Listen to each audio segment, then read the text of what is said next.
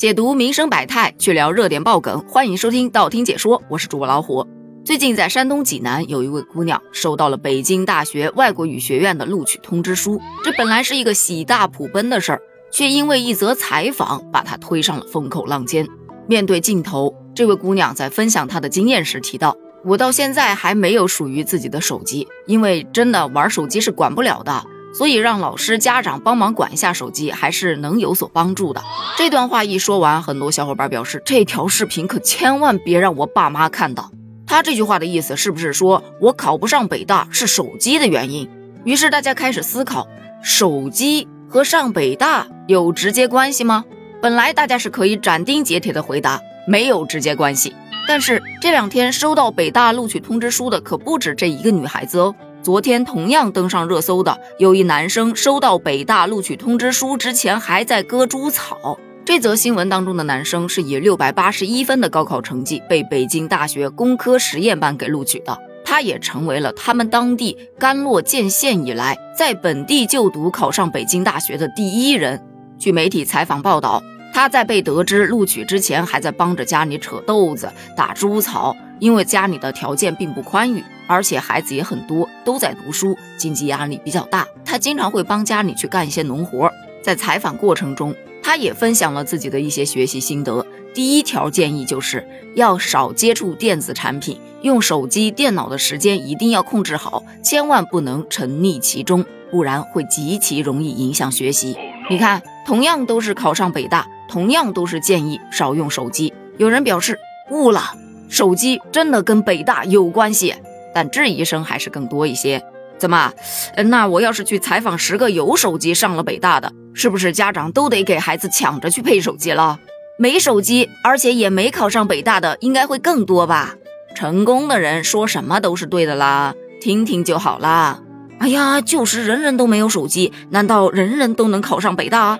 面对这样的声音，我个人是觉得有点钻牛角尖了吧，破防了吧，偏激了吧？你想想啊，人家女生说的只是，哎，自己管不了自己，所以要爸妈帮忙管一管自己的手机。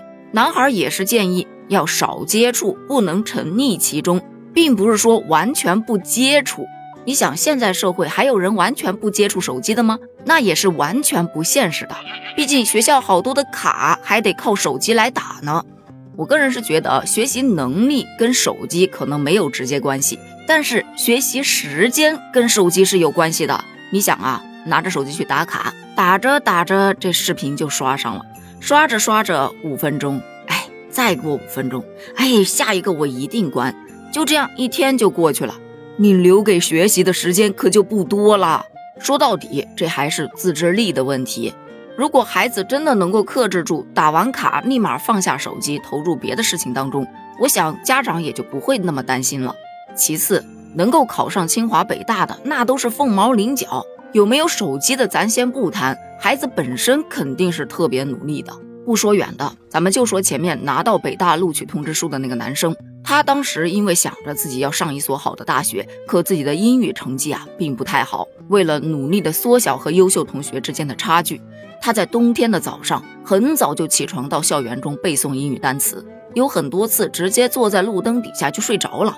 这样的努力下，他的英语成绩有了明显的进步。高三的每一个周末，他都是独自一人在教室艰苦奋斗，有时候直到傍晚才回家。每次回到家，还总要主动帮着家里干点农活。他的成功其实是建立在他有清晰的奋斗目标，并且他也一直坚定不移地在向着这个目标不断的努力，这才得以实现自己的理想。除了努力之外，天赋不重要吗？有的人他就是学什么都很快。但有的人他读十遍未必都记得住那一个字，还有运气，那也是实力的一部分。还有发挥，遇难题不慌，能够沉着冷静的思考，还有心态、习惯，都和学习是有关系的，但都和手机无关，所以大可不必破大防。就当今的教育教学环境，对于学生来说呀，手机的使用其实还挺重要的，它也确实成为了一种很好的学习工具。哪题不会搜哪题，但是吧，它也能成为学习的干扰，就看你自己有没有自控力去合理的利用手机了。个人觉得这个女孩子的分享完全没有问题，因为她的重点不是有没有手机，而是有没有自控力。如果有，当然最好；如果没有，那还真就只能爸爸妈妈出手了。以上仅代表个人观点，如果你有不同的意见，欢迎在评论区留言哦。另外，对于手机和学习之间的关系，你又是怎么看的呢？咱们评论区见，拜拜。